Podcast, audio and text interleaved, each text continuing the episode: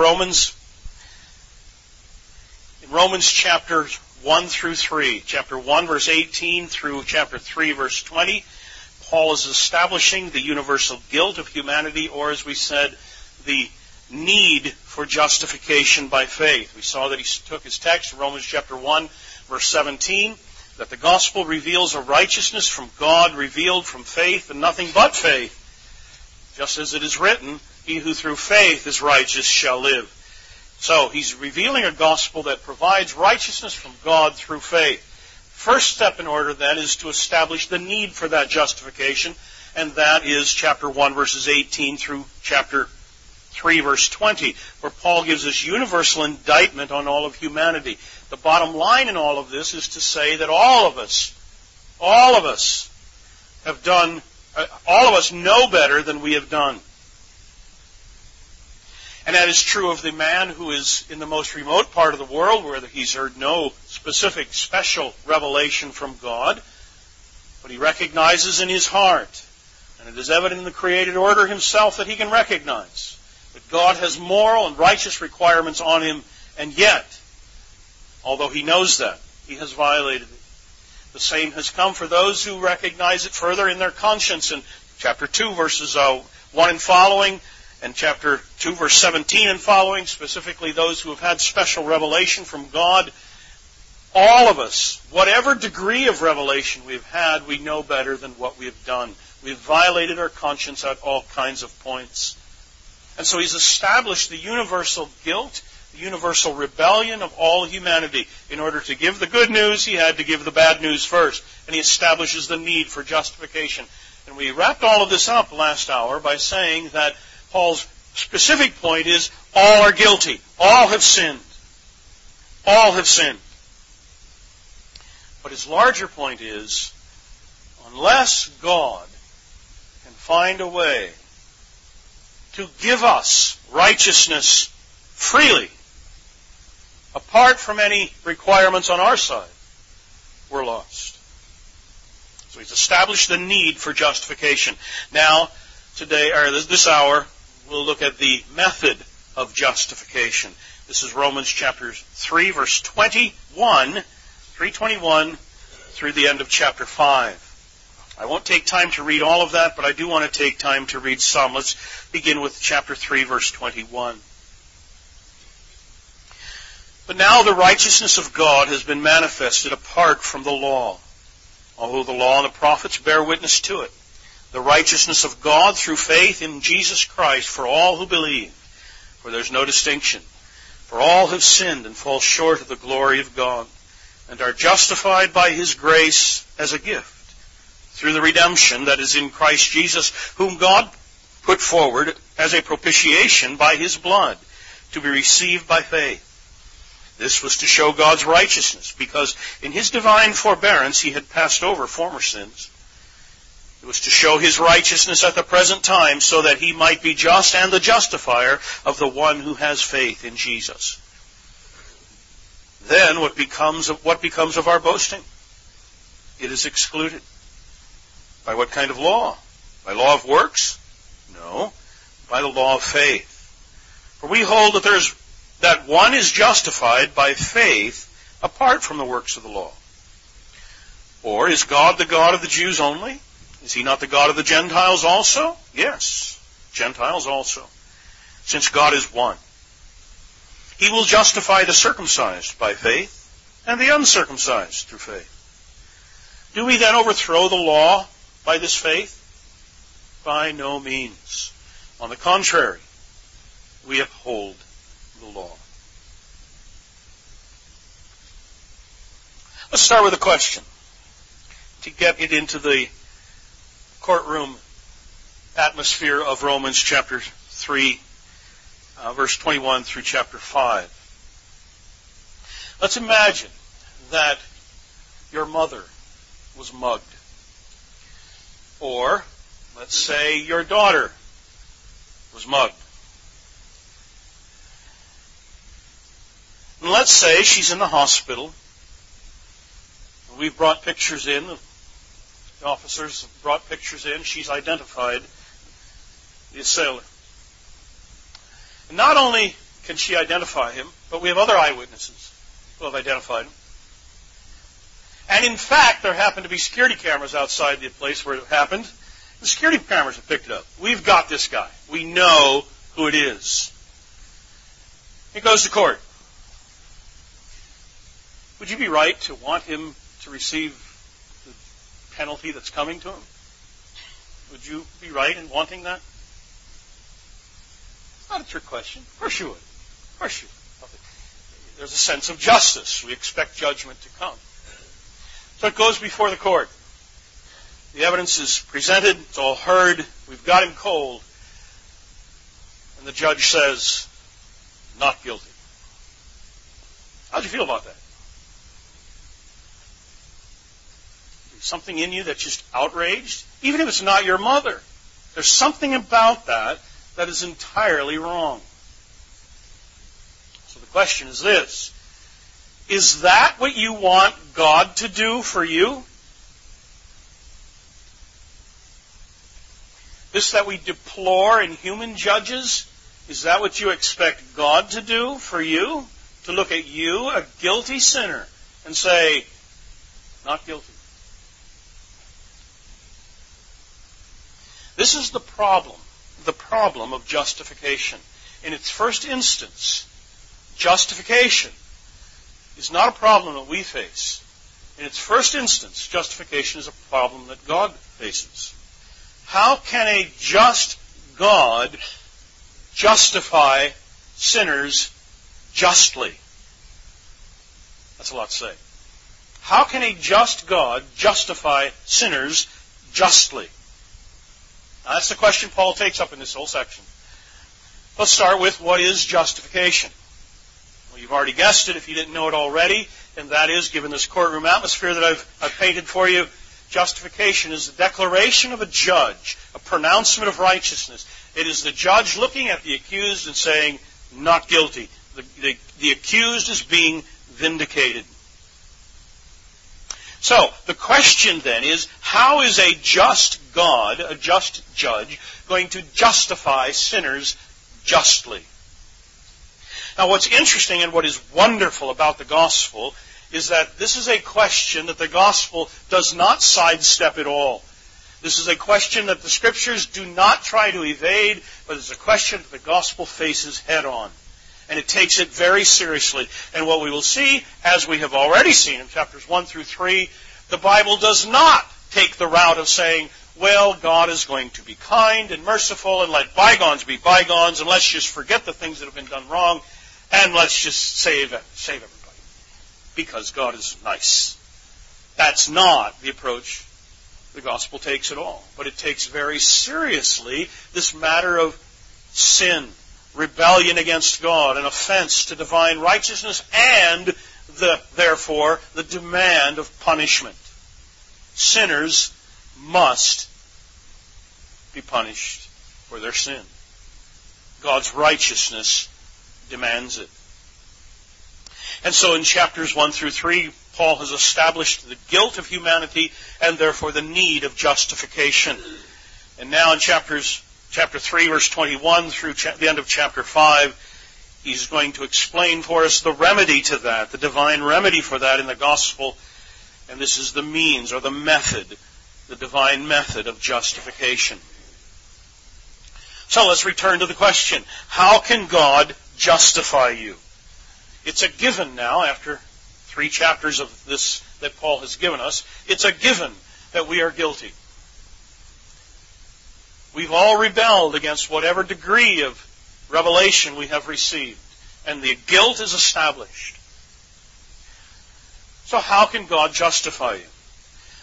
Well, the most obvious answer is, I'm going to have to do better, aren't I?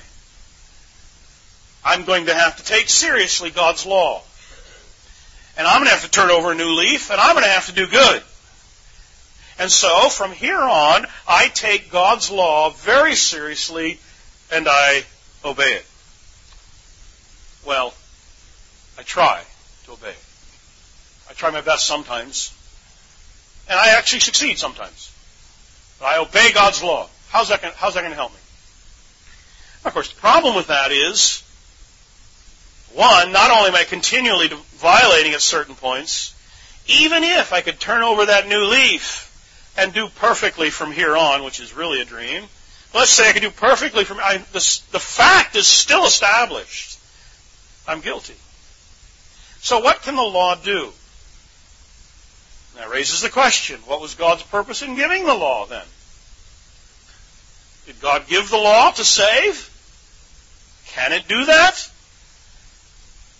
What does the law require? Does the law come to us and say, well, if you, uh, if you try, or if you try your best, how would you do it? God came to us and said, if you do your best, I'll take it. How, how would that work for you? Anybody here want to say you've done your best? Or does the law say, if you keep the law 99% of the time, God will have you? It's just not the way law works, is it? You violate the law at any point, you're guilty of violating the law. You've still rebelled against God and violated His commands. Still guilty. So then, why the law? Well, Paul picked that up just briefly in chapter 3 at the verses 19 and 20. Whatever the law says, it speaks to those who are under the law, so that every mouth may be stopped and the whole world may be held accountable to God. For by works of the law, no human being will be justified in his sight, since through the law comes the knowledge of sin. That is, the law has nothing to offer lawbreakers. All that the law can give lawbreakers is condemnation. And so why was the law given? Answer? To establish sin, to shut mouths. I'm sure you've run into this in witnessing before. You try to witness, give the gospel to someone, and inevitably, you don't do this very long at all, but inevitably someone is going to say, Well, I think if I keep the Ten Commandments, God will have me. It happened every semester when I was teaching at Penn State. Somebody, somebody would raise his hand, Well, I think if you keep the Ten Commandments, God will accept us. And what the appropriate response at that point, I think, the best response, is simply say, okay, how's that working for you? And so every semester I would get the chalk and I'd get on the chalkboard and say, okay, let's list them one to ten, and I'd go through every one of them. I'd say, how are you doing? You tell me. And if he tells me he's never had made, made an idol or had other gods, I'll give it to him. I'm not going to argue at that point because I know where this is going anyway. And we get through it all, and he's given himself like a 40% or 50% grade on the thing. Okay, now you've just told me that God will have you if you keep the Ten Commandments. How's that working for you? Law stops the mouths. I've got nothing to say. Because all the law can do is establish my sinfulness. And so he says at the end of verse 20, through the law comes the knowledge of sin. So we've had general revelation, and we all recognize intuitively that God is, that we're dependent upon God, that we are obligated and accountable to God. We know righteous requirements of God. Some of us have received more revelation than that, but wherever we are on this spe- spectrum of things, every one of us knows better than what we've done. We've sinned. And after all of that, God gives His law. Thou shalt, thou shalt, thou shalt not, thou shalt not, thou shalt not. Well, what's the point of that? Well, it's established now, in black and white, objectively, what we already knew. That's the purpose of the law. It wasn't given to save because it can't. It has nothing to offer lawbreakers. And so, we come to the conclusion that we've seen already that if righteousness is something that we must give God, now follow this, if righteousness is something that we must give God, we're lost because we can't deliver. But now, what if, what if God could give us righteousness? Would that work? But now that raises that other question we started with. How can God do that justly? How can the judge give us a righteousness that is not ours when in fact we are unrighteous. That's the problem of justification. But righteousness as a gift from God is exactly the theme of chapter 3, verses 21 to 24. Righteousness as a gift from God. Notice it again. But now the righteousness of God has been manifested apart from the law, although the law and the prophets bear witness to it. The righteousness of God through faith in Jesus Christ for all who believe. There's no distinction.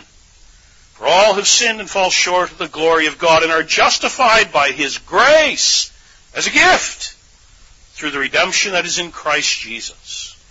A righteousness from God. Notice again verse 24, justified freely as a gift by His grace.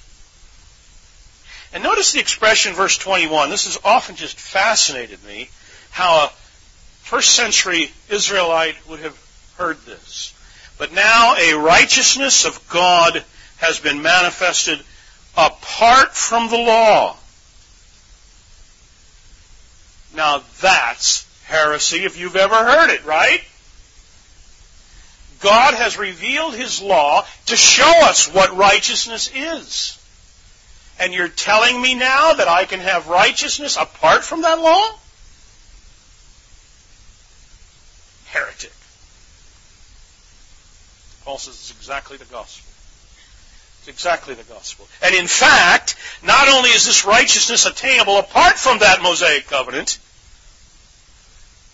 this righteousness has been manifested apart from the law, although the law and the prophets bear witness to it. That is to say, the old covenant establishes sin.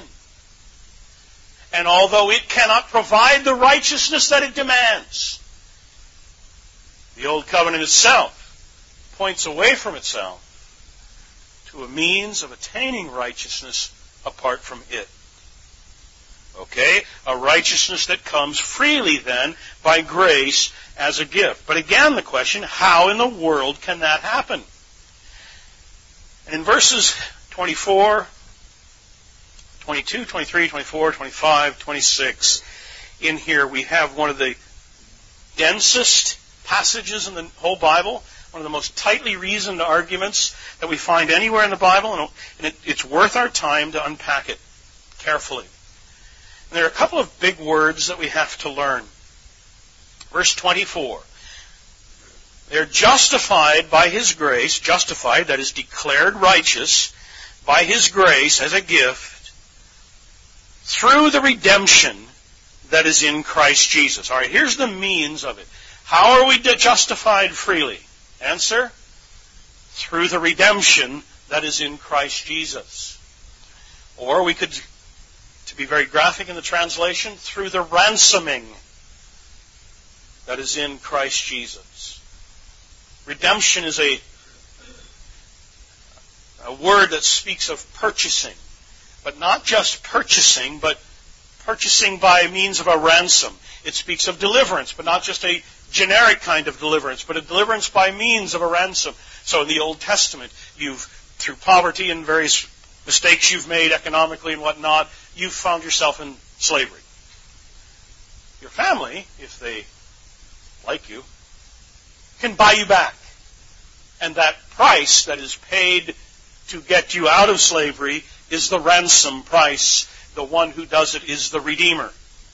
He buys you back. In the New Testament world as well, in military situations, Prisoners of war would be taken. Once in a while they'd find that they've got an important guy or a guy with a wealthy family or something like that. And back at home, the family finds out about it. They offer a price. It's negotiated and the price is paid for his release. That's a ransom that is paid for his release. Slavery in this time as well. A slave could buy his way out or someone could buy him out of slavery. There was a long ritual that went through it. They'd go to the pagan temple and offer an offering to the gods, and they'd pay a price, and that was the ransom that was given to buy the freedom of the slave. And Paul here, in this metaphor that's taken up often in the New Testament, is picturing us as in this captivity of Satan and in captivity of sin, and Christ, by his death, has paid the ransom that has purchased the price, delivering us into freedom in Christ. So let's back up. We are justified, declared righteous, freely, and this is an interesting pun, freely through the purchase, freely through the redemption We'll get back to that in a minute. That is in Christ Jesus. And then another word. Whom God put forward as a propitiation through faith in His blood. Or if you have the New International Version, through the sacrifice of atonement. I think I've told you before that I'm always amused at the NIV at this point. They don't like the word propitiation because they're afraid no one will understand it, and so they put sacrifice of atonement, which no one understands either. But I think it is best to keep the word as we have it, propitiation, and just take the time to get our dictionary if we need to. Propitiation speaks of God's justice demanding satisfaction and actually then receiving satisfaction because the demands of justice have been met. Or we might speak of propitiation simply as averting God's wrath, turning aside God's wrath. But we have to keep in mind it turns aside God's wrath not just by a divine fiat. God saying, well, I won't be angry anymore. It's a turning aside of God's wrath by means of a satisfaction of justice. So that the wrath is satisfied and turned away. That brings us to another concept throughout this, this passage, and that is this concept of substitution. Penal substitution. The penalty is paid substitutionally, presupposed in all of this. So Christ comes and in our place bears the curse, the wrath that we endured by God. By that, we are purchased out of, of the slavery of sin precisely because God's wrath, His justice is satisfied. And God's wrath against us is turned aside only because it has fallen upon our substitute, the Lord Jesus. Now with all of that, let's go back and read verse 24 again, 25. Verse 23, all have sinned, fall short of the glory of God, and are declared righteous by His grace. As a gift. Well, how in the world can you do that? Answer, through the redemption that is in Christ Jesus, whom God put forward as a propitiation by His blood to be received by faith. All of this then is the ground of this free justification Free justification. God declaring sinners to be righteous comes to us because we have a substitute taking the curse in our place, satisfying divine wrath, thereby delivering us from our sin. And God now justly may justify sinners because in their place they have one who has stood and borne the penalty himself. And so that's how Paul argues then in verses 25 and 26. Whom God put forward as a propitiation by his blood to be received by faith. This was to show God's righteousness. Isn't that interesting? Remember how he started out in verse 17 of chapter 1. And the gospel declares the righteousness of God. How so? Follow. This was to show God's righteousness because in his forbearance he passed over the former sins. What does that mean? In his divine forbearance, he had passed over former sins. How about all those in the New, in the Old Testament before Jesus died? How are they saved? The answer Paul gives here: they're saved on credit in anticipation of this atoning work that was made in Christ. But now his point is reached in verse 26. It was to show his righteousness at the present time so that he may be just and the justifier of the one who has faith in Jesus. That is to say, this gospel, this good news that we proclaim, does not say, never mind, sins don't matter, God will have you anyway, this gospel says your sin is a very serious thing. It demands condemnation. The good news is we have a substitute who has taken our place. The perfect Son of God made man himself, standing in our place, bearing our curse, taking our penalty, bearing all the wrath of God in our place, so that God's righteous demands against us are completely satisfied. His wrath against us is averted because it's perfectly poured out on our substitute in our place. And by that we are set free. And God is able now, on a ground of a full satisfaction of justice, can say, Fred Zaspel, not guilty. Isn't that amazing? He does not sidestep his justice. God will not save anyone anyone by sidestepping his justice. This demand of justice must be met. And so we have what we like to call around here the great exchange.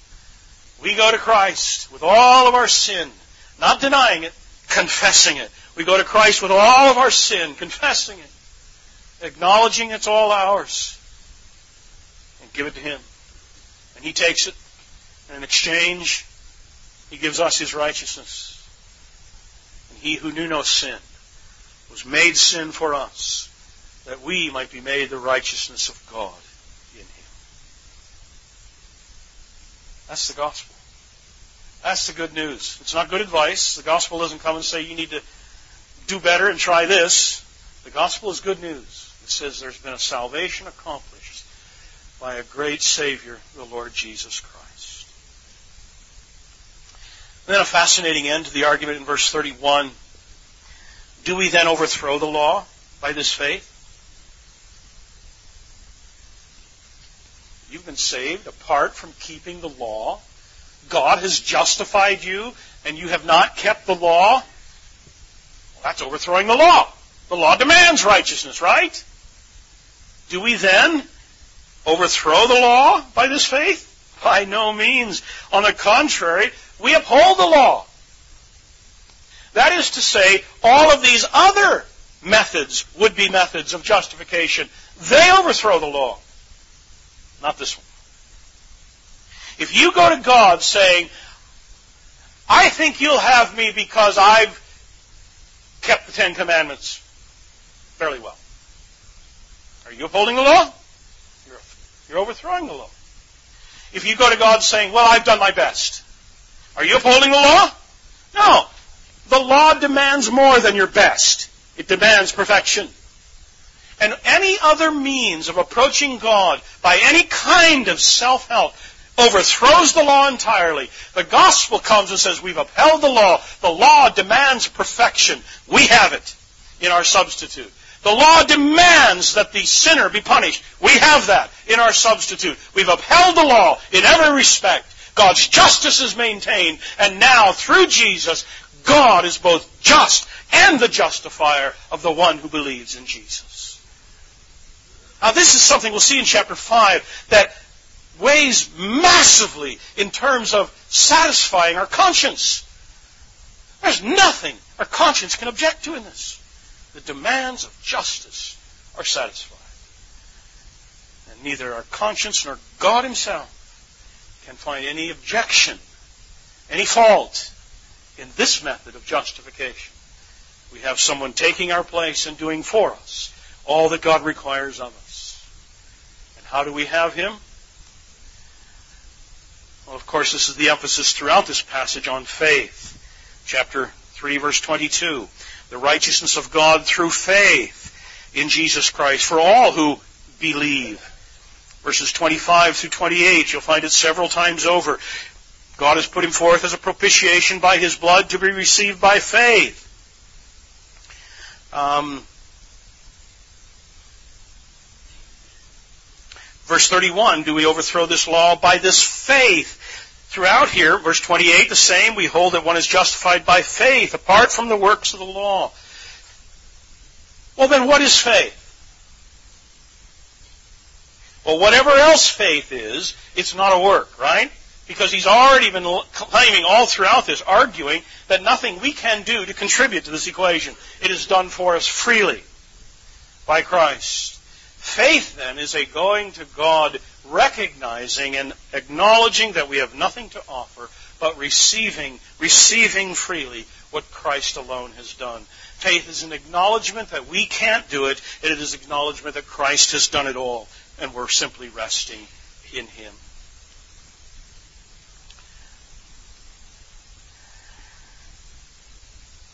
There's an old saying, something like, no one nowhere ever got something for nothing unless someone somewhere paid something for nothing. All right, that's a lot. No one nowhere ever got something for nothing unless someone somewhere paid something for nothing. That is, for example, if you take me to lunch, which is a wonderful idea, by the way, and you, you pay for lunch. I got something for nothing.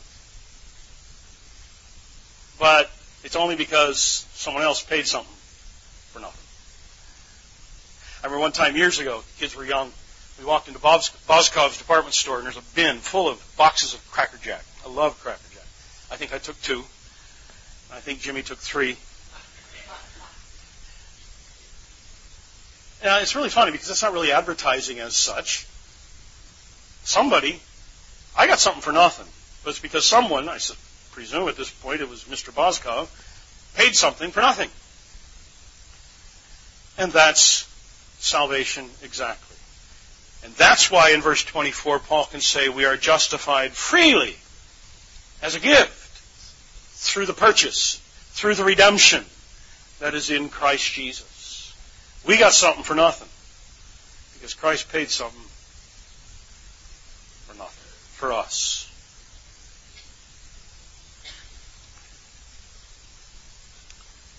It is free to us, but very, very costly. All right, so the question then is simply, in what are you trusting? Are you good enough? Now this is very important. I know that the Reformed Baptist Church, we all know salvation's by grace through faith and works don't contribute to it. But I suspect, I'm, I'm increasingly convinced of this, I suspect that many of us tend to think, think daily, as though we don't know the gospel. And we tend to think in terms of what I must contribute to earn God's favor.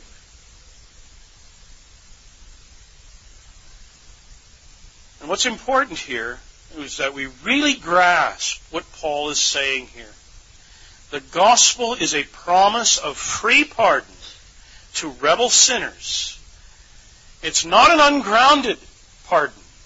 It is a pardon that is grounded in a full satisfaction of justice. And that is to say, my standing before God has nothing whatever to do with me. It has to do only with what someone else has done for me. And so I don't go through every day, oh, I missed my devotions today. God is angry with me. God is very pleased with me because I have standing in my place someone who said and was able truthfully to say, I always do the things that please my Father.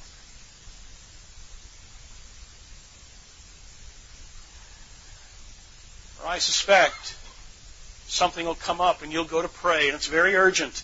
And just as you go to pray, ah, conscience comes. I can't pray. I haven't witnessed anybody in three weeks. I didn't have my devotions this morning. God won't hear me.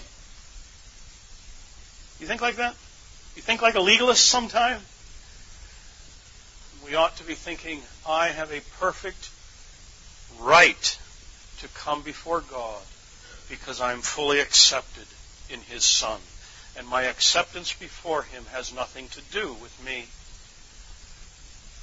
Now, my sins are still very important in their consequences, and I must take it seriously. We'll deal with that when we get to chapter 6. But my standing before God and my acceptance before God and my reception of God's favor and my standing in His favor has nothing to do with my performance. It has to do with Christ. Aren't you glad of that? Oh. I fear that too many of us Christians, we believe the gospel on the way in and we think too often daily like a legalist. I shudder at sometimes. I've heard, I've heard Christians, Christians, I'm convinced they're believers, but say things like, I, remember one lady, her, her mother was, was suffering, and in her final days, she was a believer, but In her final days, she was slipping and didn't have all of her capacity, all the use of her faculties, and she began to say some things that were really pretty embarrassing and whatnot. And through all of that discussion, this gal says, I just hope when she goes to heaven, God will remember the good things she's done.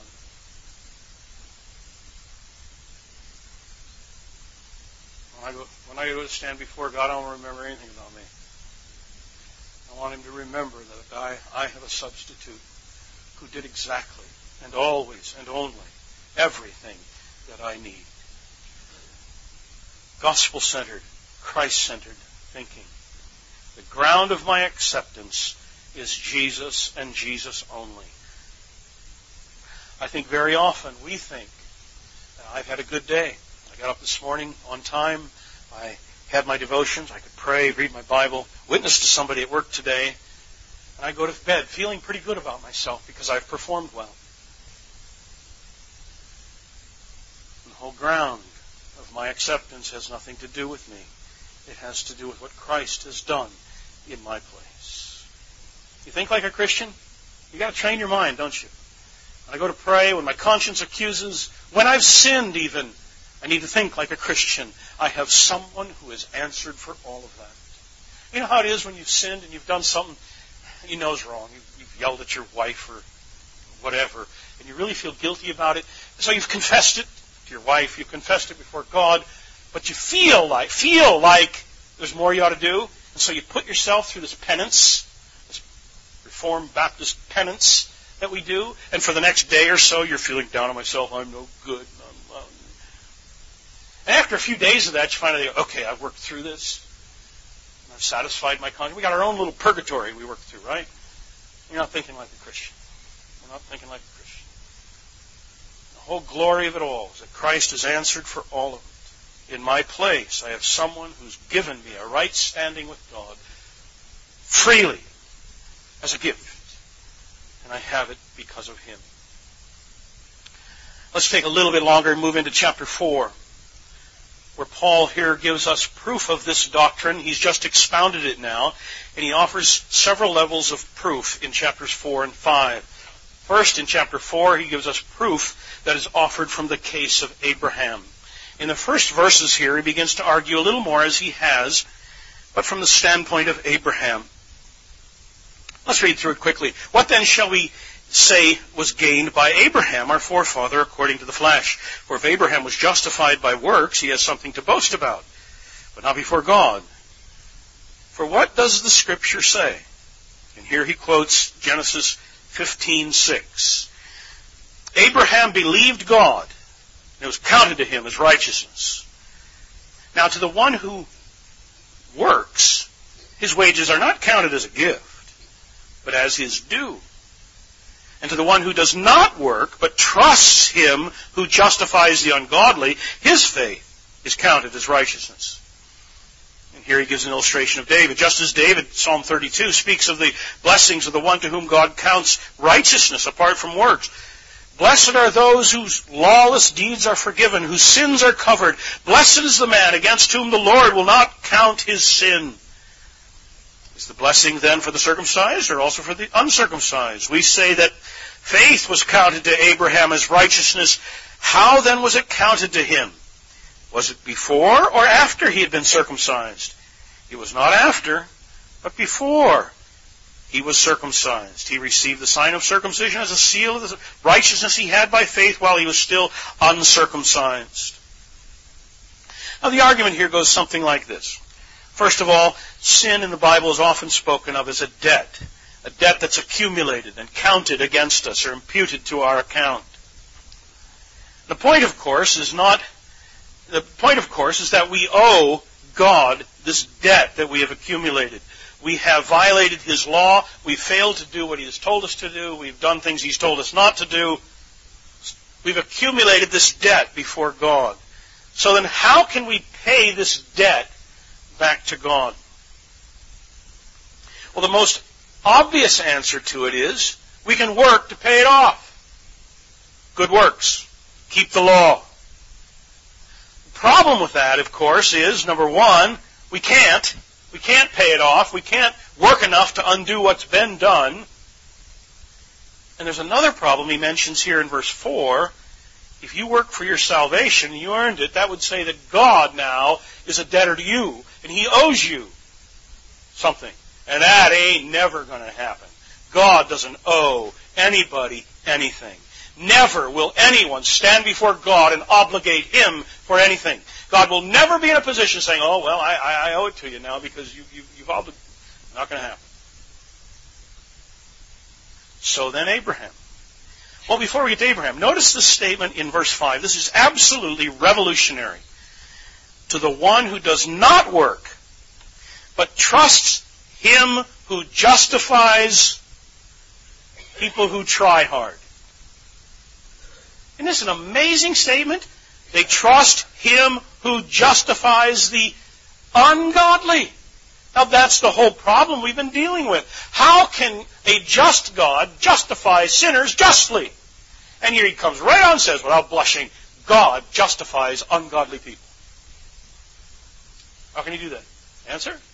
That's the gospel. We've got a substitute who's taken our place. He's made all, met all the demands that God has given us. In our place, He's done for us what God has required. And the gospel is God justifies not, not those people who try their best and do the best and perform the best.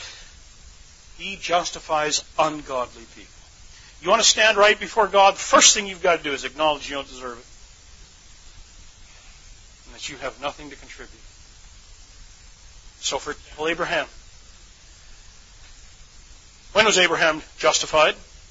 Answer, Genesis chapter 15. God appears to him.